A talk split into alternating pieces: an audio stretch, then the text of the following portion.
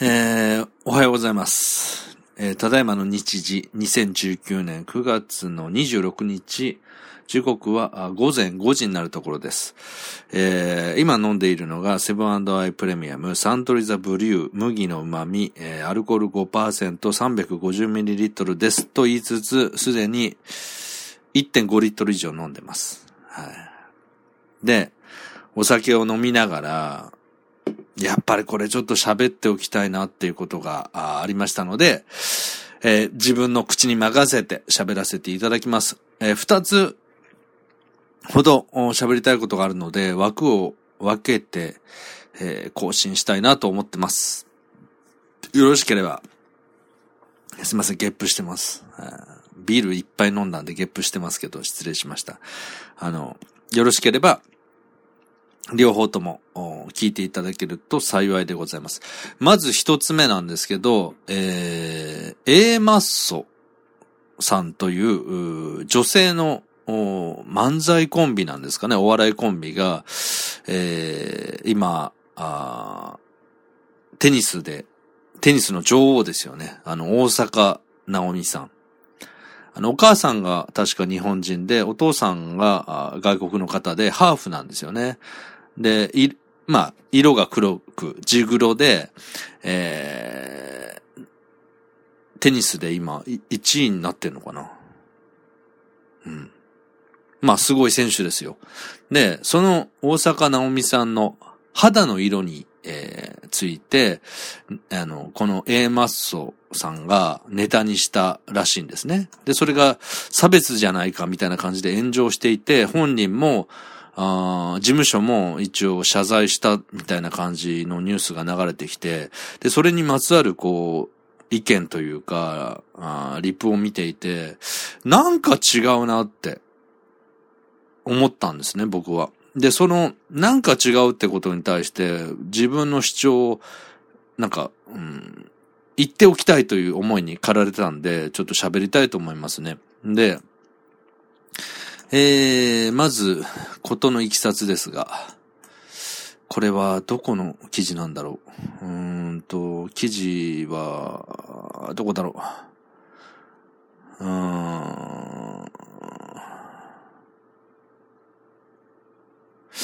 どうしようかな。渡辺エンターテインメントに、所属の A マッソさんということですね。で、その事務所の渡辺エンターテインメントさんが、謝罪文を掲載したと。はい。で、それをちょっと全文なのかな、一部なのかわかんないですけど、今まとめスレを見ているのでわからないですけど、読んでみたいと思います。A マッソ、可能村上が2019年9月22日に出演した思い出野郎 A チームプレゼンツウルトラフリーソウルピクニックのライブ中に、特定の方のお名前を挙げてダイバーシティについて配慮を欠く発言を行った件につきまして、お名前を挙げてしまったご本人、思い出野郎 A チームの皆様、当日ライブを鑑賞して、いらっしゃったお客様、本件について不快な思いを感じた皆様、関係各位に多大なるご迷惑をおかけ しましたことを深くお詫び申し上げますと。A マッソの両名に対しては厳重注意を行い、弊社の指導とともに、弊社顧問弁護士に加え、ダイバーシティマネジメントを専門とする方々によるサポート。このダイバーシティというのは何なんだって思いますけど、今回のテーマじゃないのでスルーしますね。アンチレイシズムを専門とする弁護士からのアドバイスを受け、両名のダイバーシティの意識を、ダイバーシティって何なんですかね、これ。両者の、ちょっと待ってください。僕が知らないだけでこれ一般的なんですかね、ダイバーシティって。ダイバーシティの意識って何ですかね、この主語。ダイバーシティとは、多様な人材を積極的に活用しようという考えのもと、ごめんなさい、酔っ払ってるのでちょっと読み間違えました。ダイバーシティとは、多様な人材を積極的に活用しようという考え方のこと。元は社会的マイノリティの就業機会拡大を意図して使われることが多かった。ああ、なるほどね。はいはい、わかりました。すいません。本当に、言葉を知らない自称表現者、哲学者、芸術家なんで。はい。なるほどね。ダイバーシティっていうのは、お台場のことじゃなくてね。要はいろんな人種を問わず、人材を活用していこうみたいな考えのことなんですね。両名のダイバーシティの意識をより高め、徹底するよう本日講義を行いました、みたいなことを書かれてます。これが渡辺エンターテインメントが掲載した謝罪文の一部だそうです。で、まあなんとなく、事務所の謝罪した理由はわかるんですけど、何があったかというと、ここに書かれてます。まとめスレの記事。これは、人事報告さんのまとめにありました記事を拝借させていただきます。大手芸能事務所渡辺エンターテインメントが所属するお笑いコンビ A マッソについてライブ中にダイバーシティについて配慮欠く発言を行ったなどとして謝罪しました。謝罪文の中には具体的な発言は書かれていないが、先ほどね、読みましたけど書かれてませんでしたね。ネット上ではテニスの大坂なおみ選手21歳について漂白剤が必要などと発言したという書き込みが9月22日以降相次いで物議を醸していたと。なるほどね。まあ、ことの発端わかりました。で、A マッソさんってどういうコンビかというと、村上愛さん31歳、阪南、大卒、加納愛子さん30歳、同志社大中退による、女性お笑いコンビ。まあ、同志社って聞くとね、明治維新が好きな僕としては、何でしたっけ、八重の桜を思い出しますよね。合ってます？八重さんと旦那さんの、何でしたっけいや、めちゃめちゃ忘れてますね。いろいろね。抜け落ちてますけど。まあいいです。による女性お笑いコンビ。2010年、9年前に結成して M1 グランプリキングオブコントともに準決勝まで進出したことがあると。実力者ですね。霜降り明星、花子らをはじめとするお笑い第7世代とされる。まあ、そんな感じだそうです。まあ、実力がある、まあ、若手の女性、コンビ、A マッソさんが、テニスの大坂なおみ選手について漂白剤が必要と発言したということが問題になって炎上したということですね。はい。で、この記事にまつわる一般の人の意見なんですけど、ネットでの反応という、トゥゲッター、ツイッターのまとめスレですね、要はね。これについて、ちょっと、いろんな意見を紹介してみます。武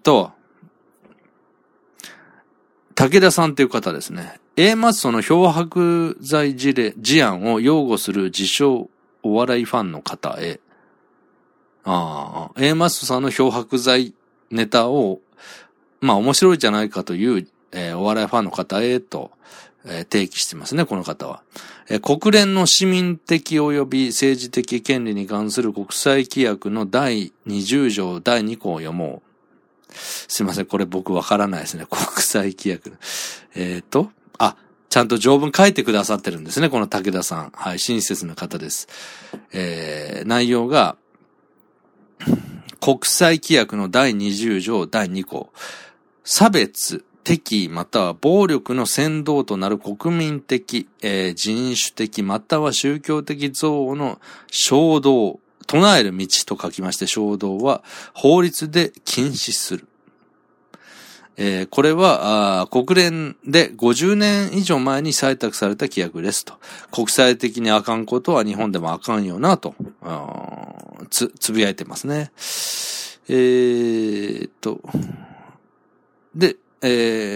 次の方ってなんか病院みたいですけど、藤井静岡っていう方ですかね。はい。この方は、A マッソが炎上するまでにもなったか、A マッソが炎上するまでにもなったかって思った。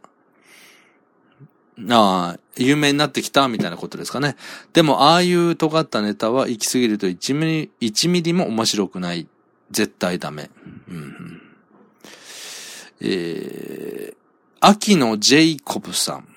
この方は、アホな女芸人 A マッソ加納村上による人種差別発言が世界配信されるの巻。うん。チャンスギさん。A マッソって一回 YouTube で見たことあるけど、シンプルに不愉快だなって思った記憶があるわ、うん。もう一方紹介してやめましょうか。カズア55さん。A マッソ好きだったから言うけど、こういうネタって事前に偉い人とかに見てもらわないのかな。これは絶対にやめた方がいいとか事前に言われないのかな。誰に何と言われようと、私たちはこういうネタにしたいって思ってる人たちだったら、これから応援しづらいけど。まあ、今回のその大坂なおみさんの漂白剤が必要っていうネタはなんていうかな、面白くないと、共感できないということですかね。うん、なるほど。で、まあ、ここまで、炎上した内容と、反応を紹介したんですけど、まあ、私、東山誠の意見としては、なんかね、どれもずれてる気がするんですよね。で、何がずれてるかっていうと、根本的に、要は、この A マッソさんが日焼けしすぎ、つまり黒いってことに対して漂白剤白くした方がいいって言ってるわけですよ。で、これって白が一番いいっていう発想なんですよね。まず。まあ、主義と言っていいです。白人主義じゃないですけど、要は白色が一番綺麗でいいっていう考え方に基づくと黒が汚いってなるってことなんです。で、その理屈で言うと、僕ら日本人も黄色人種なんで、白人の人、肌の白い人からすると、黄色いんですよね。で、黄色いってのはくすんでるっていうことで言うと、白に対してくすんでるってことで言うと、まあ汚いって思われるかもしれません。実際戦時中は、イエローモンキーなんて言われてましたから。で、まず根本的にこれが差別だろうとか、先ほどありました国連のなんか規約がどうだとかっていう理屈を言ってますけど、いやまず国連の規約を借りなくてもおかしいでしょってことが言えると思うんですね。で、何がおかしいかっていうと、色っていうもの。まあ、例えば僕ら小学校の時に絵の具って与えられましたよね。日本だとありがたいことに12色とか何色とか、お金持ちの子だったらもうそんな色いらんわと。もうそんなに色を使って何表現するんだっていうぐらいなんか28色とかなんかありましたよね。そんな絵の具をいっぱい使って、色を描いて、描いてきたと思うんです。混ぜて。で、まず、キャンパスにある色っていうのは、例えば白、黒、黄色、赤とかなんかいろいろあるとして、どの色が一番ってないんですよね。それぞれがすでに完成されてるんです。で、特に絵の具っていうのは人工的に作った確定的な色であって、僕らは、皮膚の色にしても何の色でもいいんですけど、天然のものなんですよ。与えられた、縁によって宇宙の因果で与えられた自然なものなんです。で、それは、あることによって、存在することによって、存在する、色が存在することによって、もう言葉を挟む余地がない完成されたものなんですよ。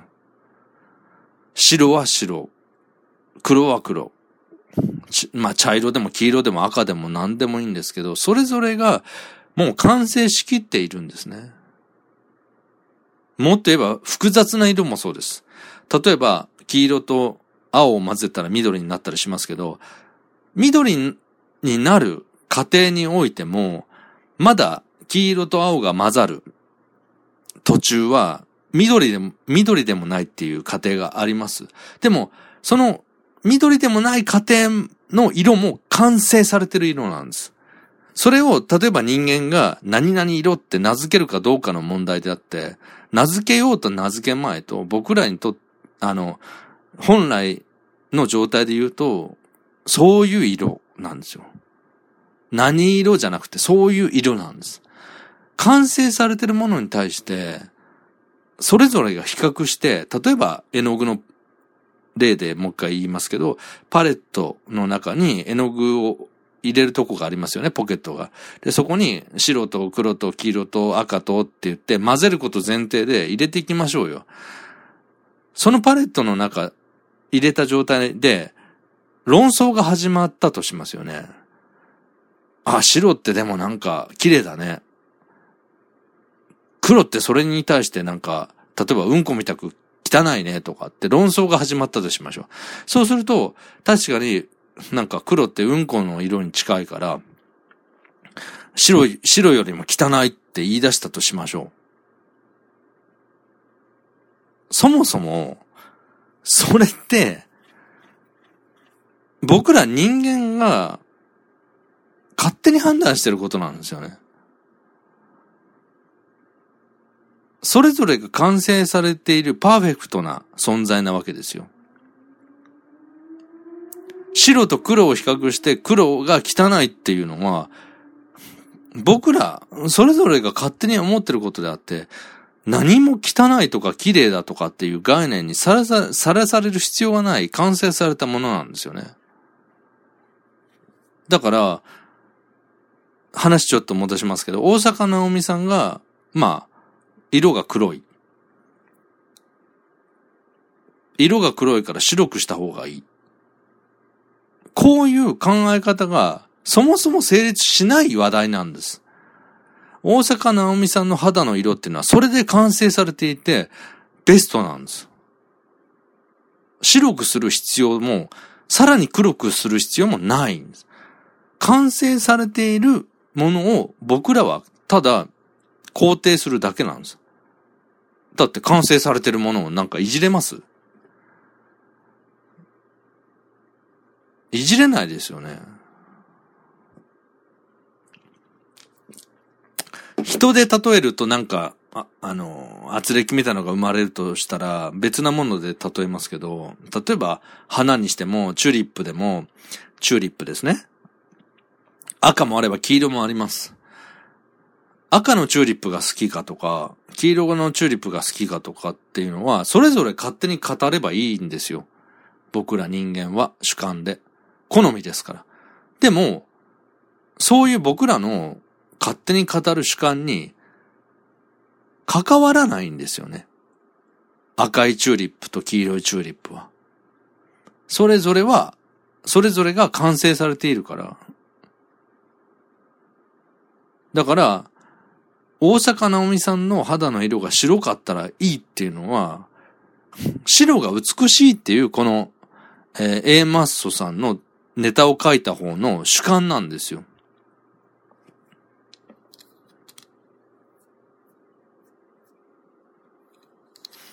例えば、黒人がかっこいいって思ってる人がいるとします。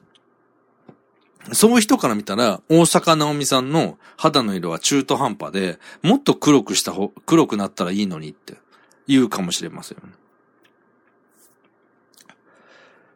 ね。で、僕の意見としては、いや、そんなのどうでもいいんですね。与えられた肌の色で完成なんです。白と黒を比べて白が上とか黒が上とかがないんです。だから差別云々とか国連のなんとかでこういうのやめましょうっていうのを聞くと、逆に白がいいと思ってる人たちが多いんだなって思って、なんか落ち着かないんです。僕は白もいいし黒もいいんです。茶色もいいんです。だって実際僕ら何かアイテムの色を選ぶときに白も黒も茶色も必要じゃないですか。好みに応じて混ぜてもいいです。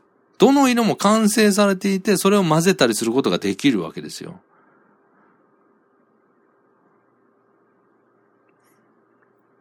なんで対人になったら急に白と黒みたいな話になるのかが理解できません。黒い車もかっこいいし白い車もかっこいいでしょうって、それはもう成立しているものだから。だから僕らが口を挟む、まあ自由ですけど、挟もうと挟まないと色に関しては関係ないんです。完璧なんですよ、起きてることが。白は白だから素晴らしいし、黒は黒だから素晴らしい。その中間もしかり。それを比較して、こっちの方がいいっていうのは勝手なあなたの意見でしょっていう世界なんです。だからお笑いのネタにならないんですよ。まあ、僕が小学校とかも昭和50数年とか60年とかあの頃は、例えば日本でも外国人が今よりも入ってきてなくて、そういう文化に慣れてなくて、まあってことは日本の黄色人種が多い中ですから、黒い肌の人、黒に近い肌の人っていうのは少ないわけです。だからそういう時期になんかクロンボだとか、なんか抱っこちゃんが流行ったとかっていうのは特別視して、まあ、その時代そういうもんかなっては思うんですね。だけど2019年に肌の色であだこだ言うっていうのは本当に愚かしいことで、もういい加減別れよって思いますよね。差別でも何でもないんですよ。色っていうのは。差別の対象外なんです。差別してもいいですよ、勝手に。それはなんか黒人が嫌だとか、白人が嫌だとか、いいですけど、色に対して差別するっていうのは、じゃあいちいち道歩いて、黒い花が出たら、黒って汚いって思いながら歩くんですかね。白い花が出てきたら、わ、白い花だから綺麗って思います？思わないでしょ。で、さらにそこに太陽だとかそういう関係性があって、影ができて黒い影があって、シルエットが黒くなって、で、その表は日が当たってるから、例えばオレンジ色に光ってるとしたら、もうそのコントラストが全てが美しいわけで、黒も白もオレンジも喧嘩してないんですよ。僕ら人間が勝手に差別だとかなんとか言ってるだけで、だから僕は、もうすべてのこの件に関して、まあ、この A マストさんは反省してるらしいんで、僕は責める気はもうないですけど、その議論、それにまつわる議論も、なんかずれてんなと思いますね。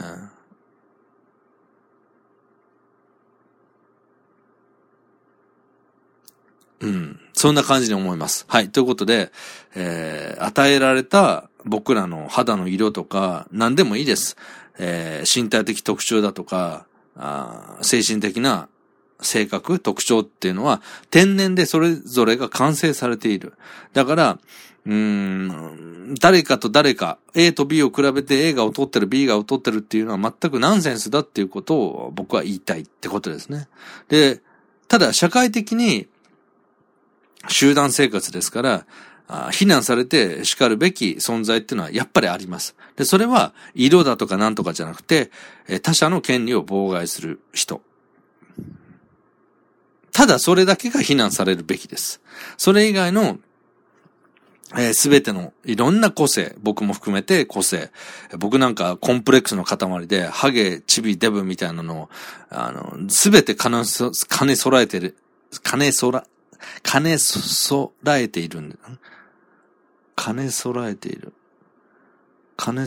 ってますよね。あれあれちょっと待って、ちょっとググります。金揃えている。合ってますかね。金揃えている。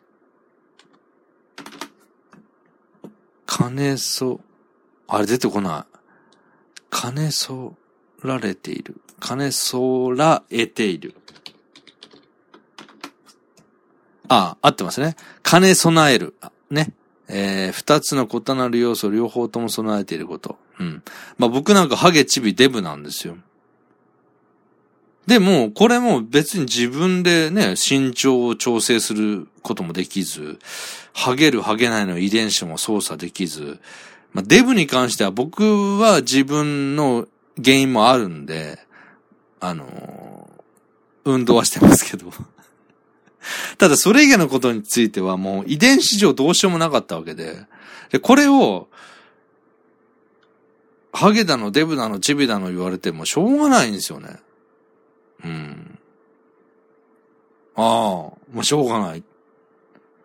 それと一緒です。肌の色を非難するってことは、それぞれの身体的特徴をいじって笑いにするってことなんで、だとしたら、なんだろう。運命的に人よりも劣ってるっていう人?劣ってると思われがちな要素を持ってる人は、じゃあ笑いの種になるのかって言ったら、なりますかうん。やっぱちょっと違いますよね。うん。ということで、肌の色、何でもいいです。身体的な特徴、僕らが選択せずに、受動的に受けたものに関しては、それがすべて完成形で比較する必要もなく素晴らしいものだという感想が僕の、意見でございます。はい。ということで、この件の話は以上とさせていただきます。ありがとうございました。